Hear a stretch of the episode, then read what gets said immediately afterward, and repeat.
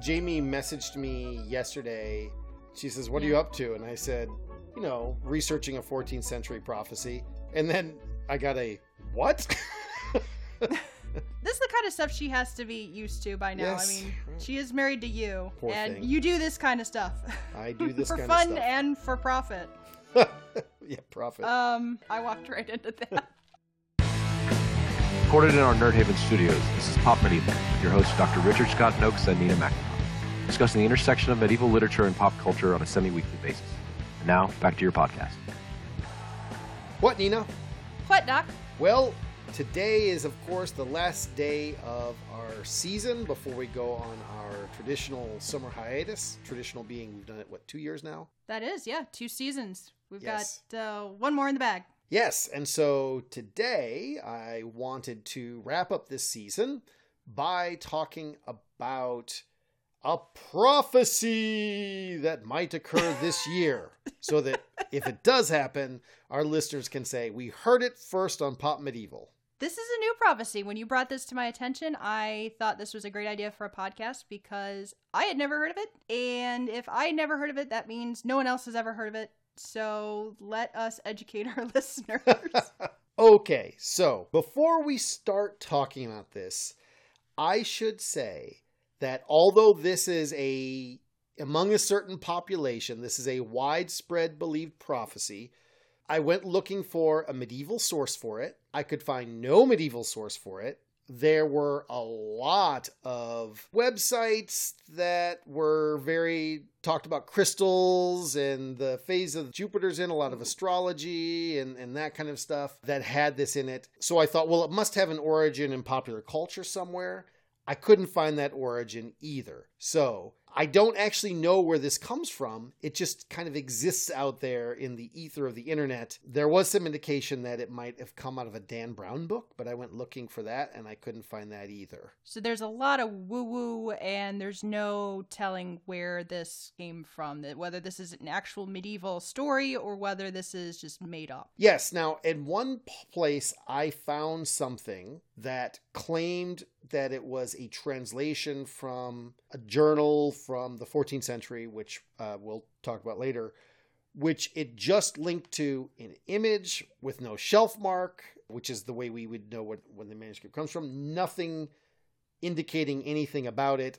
I can't even tell you if the image was what is on there because I also don't speak uh, French, uh, which is part of this. And so hmm I've, I've laid out all of the hey guys there let's keep this one in perspective. Uh, and that Mhm. is the prophecy of the return of the last cathar perfect. The last cathar perfect. And the reason this is important this year is the last cathar perfect died in 1321 in the fall of 1321 he died. And according to internet lore uh, he said, We shall return in 700 years when the laurel turns green again. And I might only be an English professor, but I can count 700 from 1321 brings us to 2021. And also, the last Cathar Perfect sounds just like a science fiction novel. Yes. So I'm on board. I want to see this movie come out this year. I think there might actually be a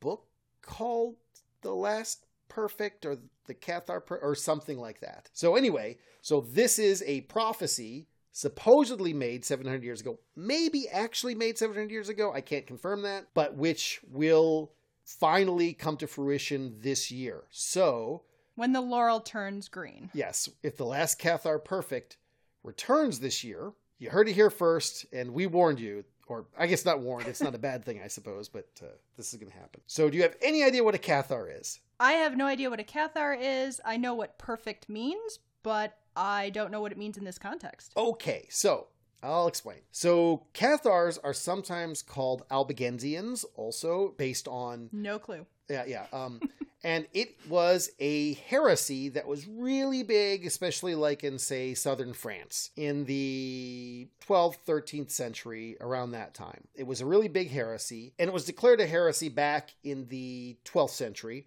And probably the biggest heretical thing about them was that it rejected the Trinity. It was a dualistic religion hmm they believed that there's a God of good and a god of evil, and the god of good was spirit, and the god of evil was matter or the material world. This is very similar to the kind of Manichaean movement that very famously St. Augustine of Hippo had come out of. And because of this, Jesus, they believed, was an emissary of the god of good, but because matter or flesh is evil, that means that Jesus could not have been flesh. So he was just a spirit who appeared to be who appeared to be matter. And of course, the god of evil would be Satan. Hmm And because they're gone, some of the things I'm telling you, we have to take a little bit with a grain of salt. But actually, it's a smaller grain of salt than you would normally have because they were around for so long and were so popular in one area. We actually do even know about different strains of Catharism, but it's not necessary to get into that. And so uh, they didn't have priests. Instead, they had basically two classes of, of people. Most people would be called credentes. Uh, this is their normal Cathar, and they would live in the world. They were part of society. They would get married. They would have families, etc. Uh, but then they also had the perfecti, or actually, women could be perfecti. It would be perfecta. They were kind of more like the priestly group, um, and they most famously did something there was a kind of last rite called the consolatumentum. Uh, it was a kind of last rite, and it had to be given by a perfecti, one of the perfects, basically. hmm They believed in reincarnation and that you would be reincarnated, I think, seven times. So th- this last part I'm not certain about because time I should have spent researching this. I instead was trying to run down the origin of this idea. Yeah. I think every time you reincarnate, you're coming closer to perfection. I think perfects are supposed to be those in the last state, the last reincarnation. They're seventh, so they've already they're already the perfect that they're supposed to be. But I don't know that that's the case. Take that with a grain of salt. That might be something Yeah. that someone who's an expert on Cathars. Very Eastern, very Buddhist. Yeah, in- except these guys are in belief, yeah. southern France and uh, a little, little bit in northern Italy. Um, they were totally vegan, uh, except for fish. And then they would eat fish because Jesus not just obviously ate fish and was involved with the fishing industry, uh, but also he, when he fed the multitudes, he did these couple miracles where he served fish. And so they were like, well, we can't be against fish. So we're totally vegan except fish, which I, I don't know, maybe they're kind of vegetable or something in, in their view. Pescatarian-ish, yeah. Yes. So these Cathars were running around. They're really well established in some parts of Europe, but as they got to be more and more prominent, I suppose, the Catholic Church, which had normally I don't like to say the Catholic Church unless I'm talking about versus the Orthodox Church, but in this case, these guys would have not considered themselves part of that church. They were definitely uh, anti Catholic. Really, in the 12th century, they were like, this is a heresy, but finally it got bad enough that Pope Innocent III started a crusade called the Albigensian Crusade. That's why they're sometimes called Albigensians. And it ran from 1209 until 1229, uh, which would be 20 years. And it was super bloody. It was very, very brutal. Lots of people killed uh, men, women, and children. People burned at the stake. Everything you might think of in a really, really nasty crusade. Uh, this was one of them. And that technically ended in 1229, the crusade did, but actually the pursuit of them continued in a non crusady, less official manner uh, for more than a century later. Oh, by the way, there's a famous line which you might have heard. This is usually the only thing that people have heard, which is uh, there's a papal legate at the beginning who, in, before a, a slaughter in one city, he very famously said, Kill them, for God will know those who are his. And so, even when I was in high Yeah. school, I remember hearing the phrase, kill them all, let God sort them out. I think that might have been in the movie Yeah. Red Dawn or something. And that's the, the origin of that. I see, yeah. Engineer Mike is making a face like maybe it wasn't in Red Dawn, but it feels to me like it like it was at least in one of those 80s action movies. Engineer Mike confirmed that was in Red Dawn. There we go. The documentary Red Dawn. Yes. Yeah, well, of course it was a documentary. It's how I lived my life when I was in high school. It was very, very bloody and very, very brutal, and they did succeed in putting them down, but it wasn't until 1321 that there was only one remaining Cathar prefect. And really, since you need a prefect to do this rite, the only rite they have. They didn't have any of the other sacraments, right? The only rite they have, the consolatumentum. You know, I guess you couldn't exactly maybe reincarnate or something. Like that was basically functionally the end the end of it. And so sometime in fall of 1321, he was caught and burned at the stake. And apparently, I say apparently because I can't find any source for this. Mm-hmm. We shall return in 700 years when the laurel turns green again.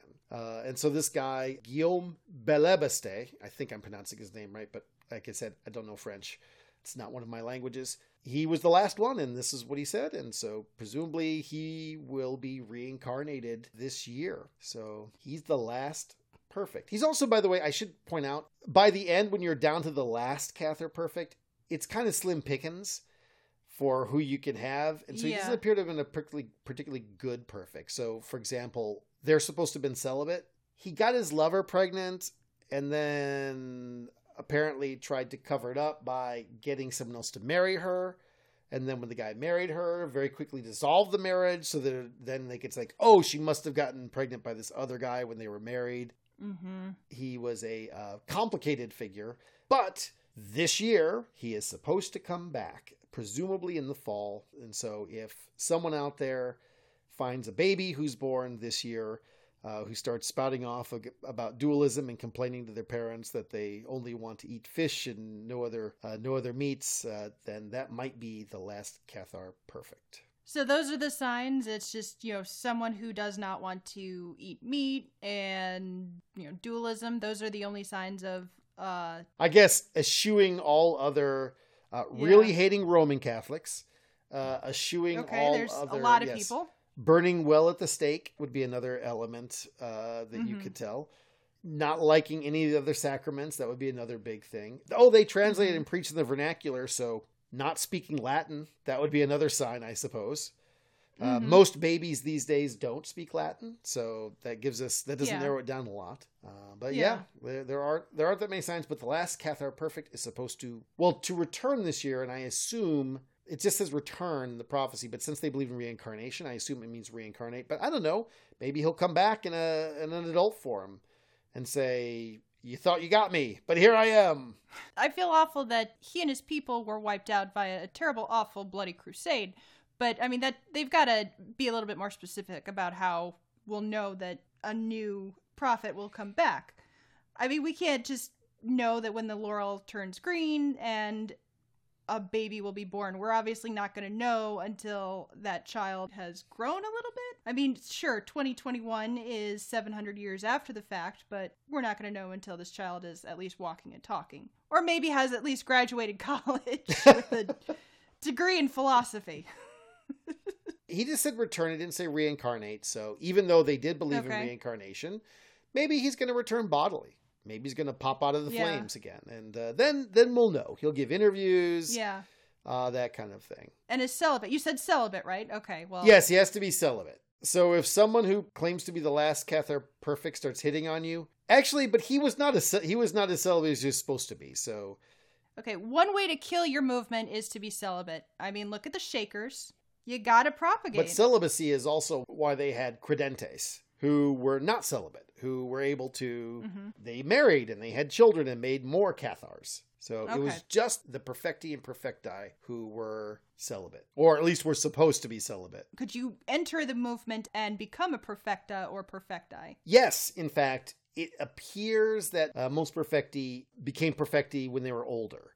So it was actually pretty common for perfecti to have had children before. It seems more similar to the way that monastic movements sometimes worked, where they would raise their family and then later on take vows to become a monk, or in this case, to become uh, perfecti. Yeah. So- Well, I hate to sound cynical, but I feel like this is not going to happen. The prophecy of the last Cathar prefect is er, perfect. perfect. Yes, Not it's very prefect, hard not to say prefect. Perfect. yeah, it is so hard. I keep wanting to say prefect. The last Cathar perfect is not going to happen. I have evidence because I have an entire list of failed prophecies. Oh, let's hear them. Over. Let's Yeah. hear these failed prophecies.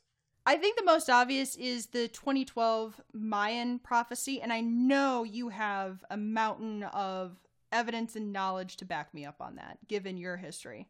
Yes, so those of you who are too young to remember might not know that in 2012, uh, the media widely reported that the world was supposed to end according to the Maya calendar. The Maya calendar, that was the end of time. There were all sorts of jokes uh, about it at that time. I remember I'd been teaching about the Popol Vuh, which is the Great Maya Epic, and I told students that I was going to have an end of the world party in 2011, which I in fact did not have. Uh, I was too busy celebrating Christmas with my family. so I did not actually do that. My apologies. But the world also did not end, so I think I can be excused. The truth is, the way the Maya thought about time was cyclical, not linear. And it wouldn't have been the end of the world, it would have been the end of this creation cycle.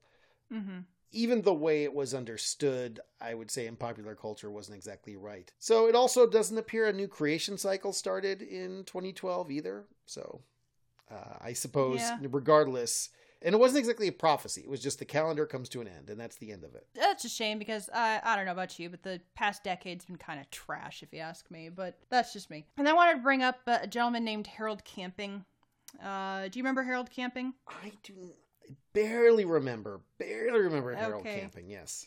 Harold Camping was an evangelical preacher for radio who in 2011 said that the end of the world was supposed to happen on 1st May 21st. There was a lot of buzz and a lot of chatter and uh, especially in the skeptic community who said, "Okay, this guy is a little nuts." And he was a very elderly man and he had done this before. He had done this first in 1994. I remember in leading up to the supposed end of the world in May of 2011, uh, there were a lot of invites going out to end of the world parties, as you mentioned. I, Mhm. Again, you said you were going to have one. Uh, I didn't get my invite. I'm still upset with you about that. We can always have a last Cathar perfect party. That's We can. we can do. Yes. I don't know when the laurel is going to turn green, though. I suppose in the fall. When does laurel turn green? I don't know. The fall was when he. We don't, I don't. I couldn't come up with even a month, but the fall was when he was burned at the stake. So It seems, yeah, it seems like a question for Loreena McKennitt. I think she would know when Laurel turns green. um, anyway, in 2011, I, I got an invite from someone on campus and whose name I can't remember, and again, whose name I probably, if I did remember, I won't mention. He threw it an orgy. Or he was going to throw an orgy, and it started off as a joke. He kept inviting more and more people to it, and it looked like he was actually going to have an orgy and I got an invite and I accepted. I wasn't gonna go because you know too many thank you notes to write.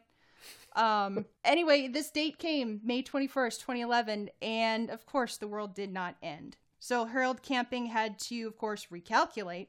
And he said, No, my mistake. It's actually going to be on October 21st, 2011. And that day came and went with very little fanfare. In fact, no orgy invitations came out. Again, no end of the world. And uh, poor Harold Camping, I believe he had a stroke in between the two dates, and then he passed away uh, in 2013. hmm. So it may have not been the end of the world for us, but it was the end of the world for him at some point, sadly enough. So hold on. Since I continue to be a professor at this institution, I probably shouldn't know, but I need to know Yeah. anyway. Though you did not go, to your knowledge, did said orgy ever take place? If it happened on our campus, probably. Okay, well there we go. But it's just a probable. Uh, you can't confirm that. I can't confirm, but you know, if it did, again, if it happened on our campus, yeah, you know, because everyone gets away with everything. There. I was not invited, so Oh, that's a shame. You should have made a guest appearance, done a lap, you know. Well, I could have shown up and just handed out Fs to everyone. And uh, I'll, Oh, I'll no. let every I'll let everyone else. You could have uh, handed out Fs, all right. there. Yes. Finally, the last two failed prophecies, of course, are prophecy two and three, starring great Christopher Walken. Yes. You know, I mean, you got to cash a check, but And Eric Roberts too, I believe. Isn't he in all those? I think he is too. Wow, yeah, man, character actors to get around. Should we get into some recommendations? Yes, let's get into recommendations. So, because we're going on our summer hiatus, and I know waiting for us to return at the end of the summer, our readers or our listeners, I suppose, will be just weeping tears. I have some summer reading recommendations. And these summer reading recommendations are not super specialized because I often get questions from people who really are not experts in medieval literature and they want to know where to start. And so I have three texts that are all, I think, pretty light readings. They're not very hard to read. The three of them are all relatively long, but you can stop easily in the middle of them and just pick up again. And so they're great beach reading, and you can really use them through the whole summer. And so the first one would be The Thousand and One Nights, sometimes called Arabian Nights. Nice, And- yes. Yes, and uh, that is whenever I teach it, that's always a favorite among my students. It's mostly medieval stories. There, there's a whole bunch of different stories. Not a thousand of them. Uh, I think like 300 some odd. I think is the number. Yeah. Uh, but a lot of a lot of stories, and it's just a fun thing to start reading through and to work your way through. Uh, have a bookmark and just pick up because each section of story is relatively short. It's ideal for this kind of light summer reading situation. And of course, that's got all of our Ali Baba and the 40 Thieves and Aladdin and Sinbad tales and all those wonderful stories that you're accustomed to. The next one is, I would suggest, is not technically medieval, it's medievalist. And it is a seventh, yeah, 17th century book called Don Quixote. And that is definitely the modern era, but Don Quixote is, he's a modern person who's become very enamored with medieval storytelling, his medieval stories. And so his medieval stories uh, have sort of taken over his mind. It's really long with it's very lots of little episodes of fun things. So You can just read a little bit and stop and read a little bit and stop. And there are actually two books, and by the time you get to the second book, it gets very meta. And so it's interesting about Don Quixote is it begins as a kind of critique of the medieval world and saying, oh, basically, if you believe all this medieval stuff, you're crazy like Don Quixote. But by the time you get to the end, I feel like it gets so meta, it all folds back on itself. You start to say, see the nobility in the medieval literature. And the last one I want to recommend is an 11th century Japanese text called The Tale of Genji. And I want to recommend this because The Tale of Genji is quite long, but it's full of little episodes. It's not uh, it's not challenging reading in content. It's just challenging in terms of length. So if you are doing the summary, just I'm leisurely going to read this over months. Just read five pages here, five pages there. You know, read on the beach. I think it'd be a delightful way to read The Tale of Genji. And if you happen to read all three of these, you know, you'll have really gotten a good smattering of different things from all around the medieval and early modern medievalist world. So, Nina, do you have anything to recommend for summer reading? I do, actually. I don't often like to do this. I am very shy and very humble, but I'm going to pick this time to promote myself. As you know, I am a writer. My books are Icarus and A Bitter Spring, and I would like to promote those as well. You can read them over the summer.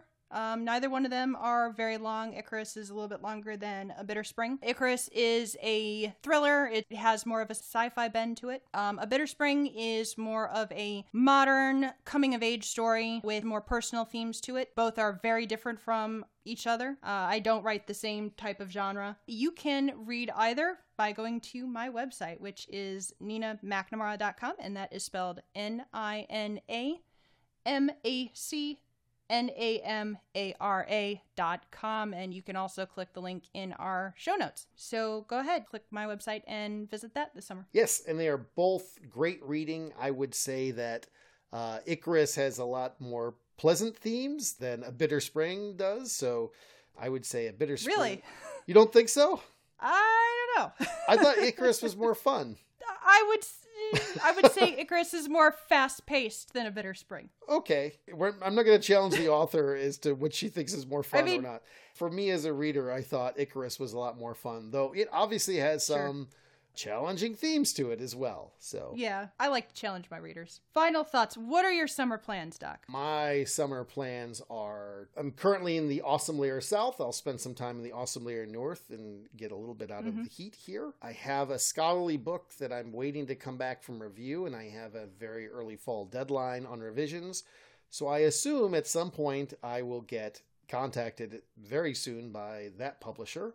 Uh, who will say, Here are the Hey, changes we good. want you to make. And so I suspect I'm going to spend my summer fixing the problems with my scholarly book, which I'm not going to bother saying the title since it will probably have a finalized new title, but it's about Beowulf in comic books. Uh, so that might be something we can talk about once that book comes out, maybe in the next season. Nice. Speaking of which, my summer plans are to finish my third book, at least finish the rewrites on it. And again, I I have settled on a new title, but I'm not revealing that until probably next season just because I don't want to jinx it. I know as soon as I reveal the title, I'm going to not finish it. So yeah, that'll be my summer project. Yes, we should say that my next fiction book it had a bunch of characters with names that were just made up names or portmanteaus of names of people I I known growing up. And then people happened to take those Yeah. positions just sort of came into being who one in particular is a very very specific job that someone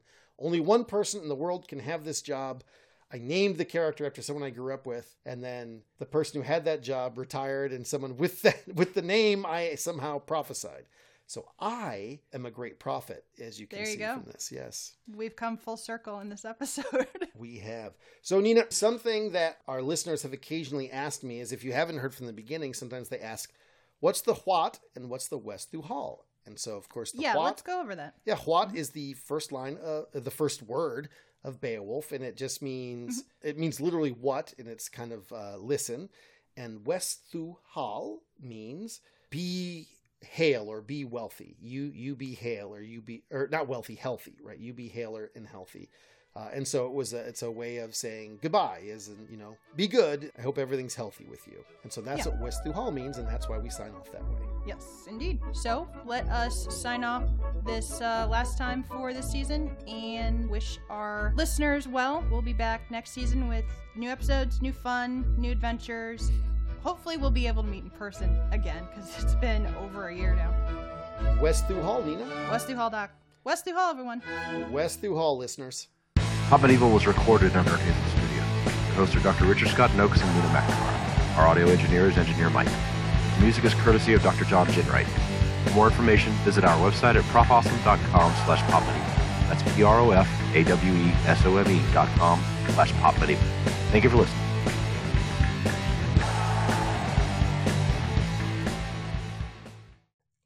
wasn't recording.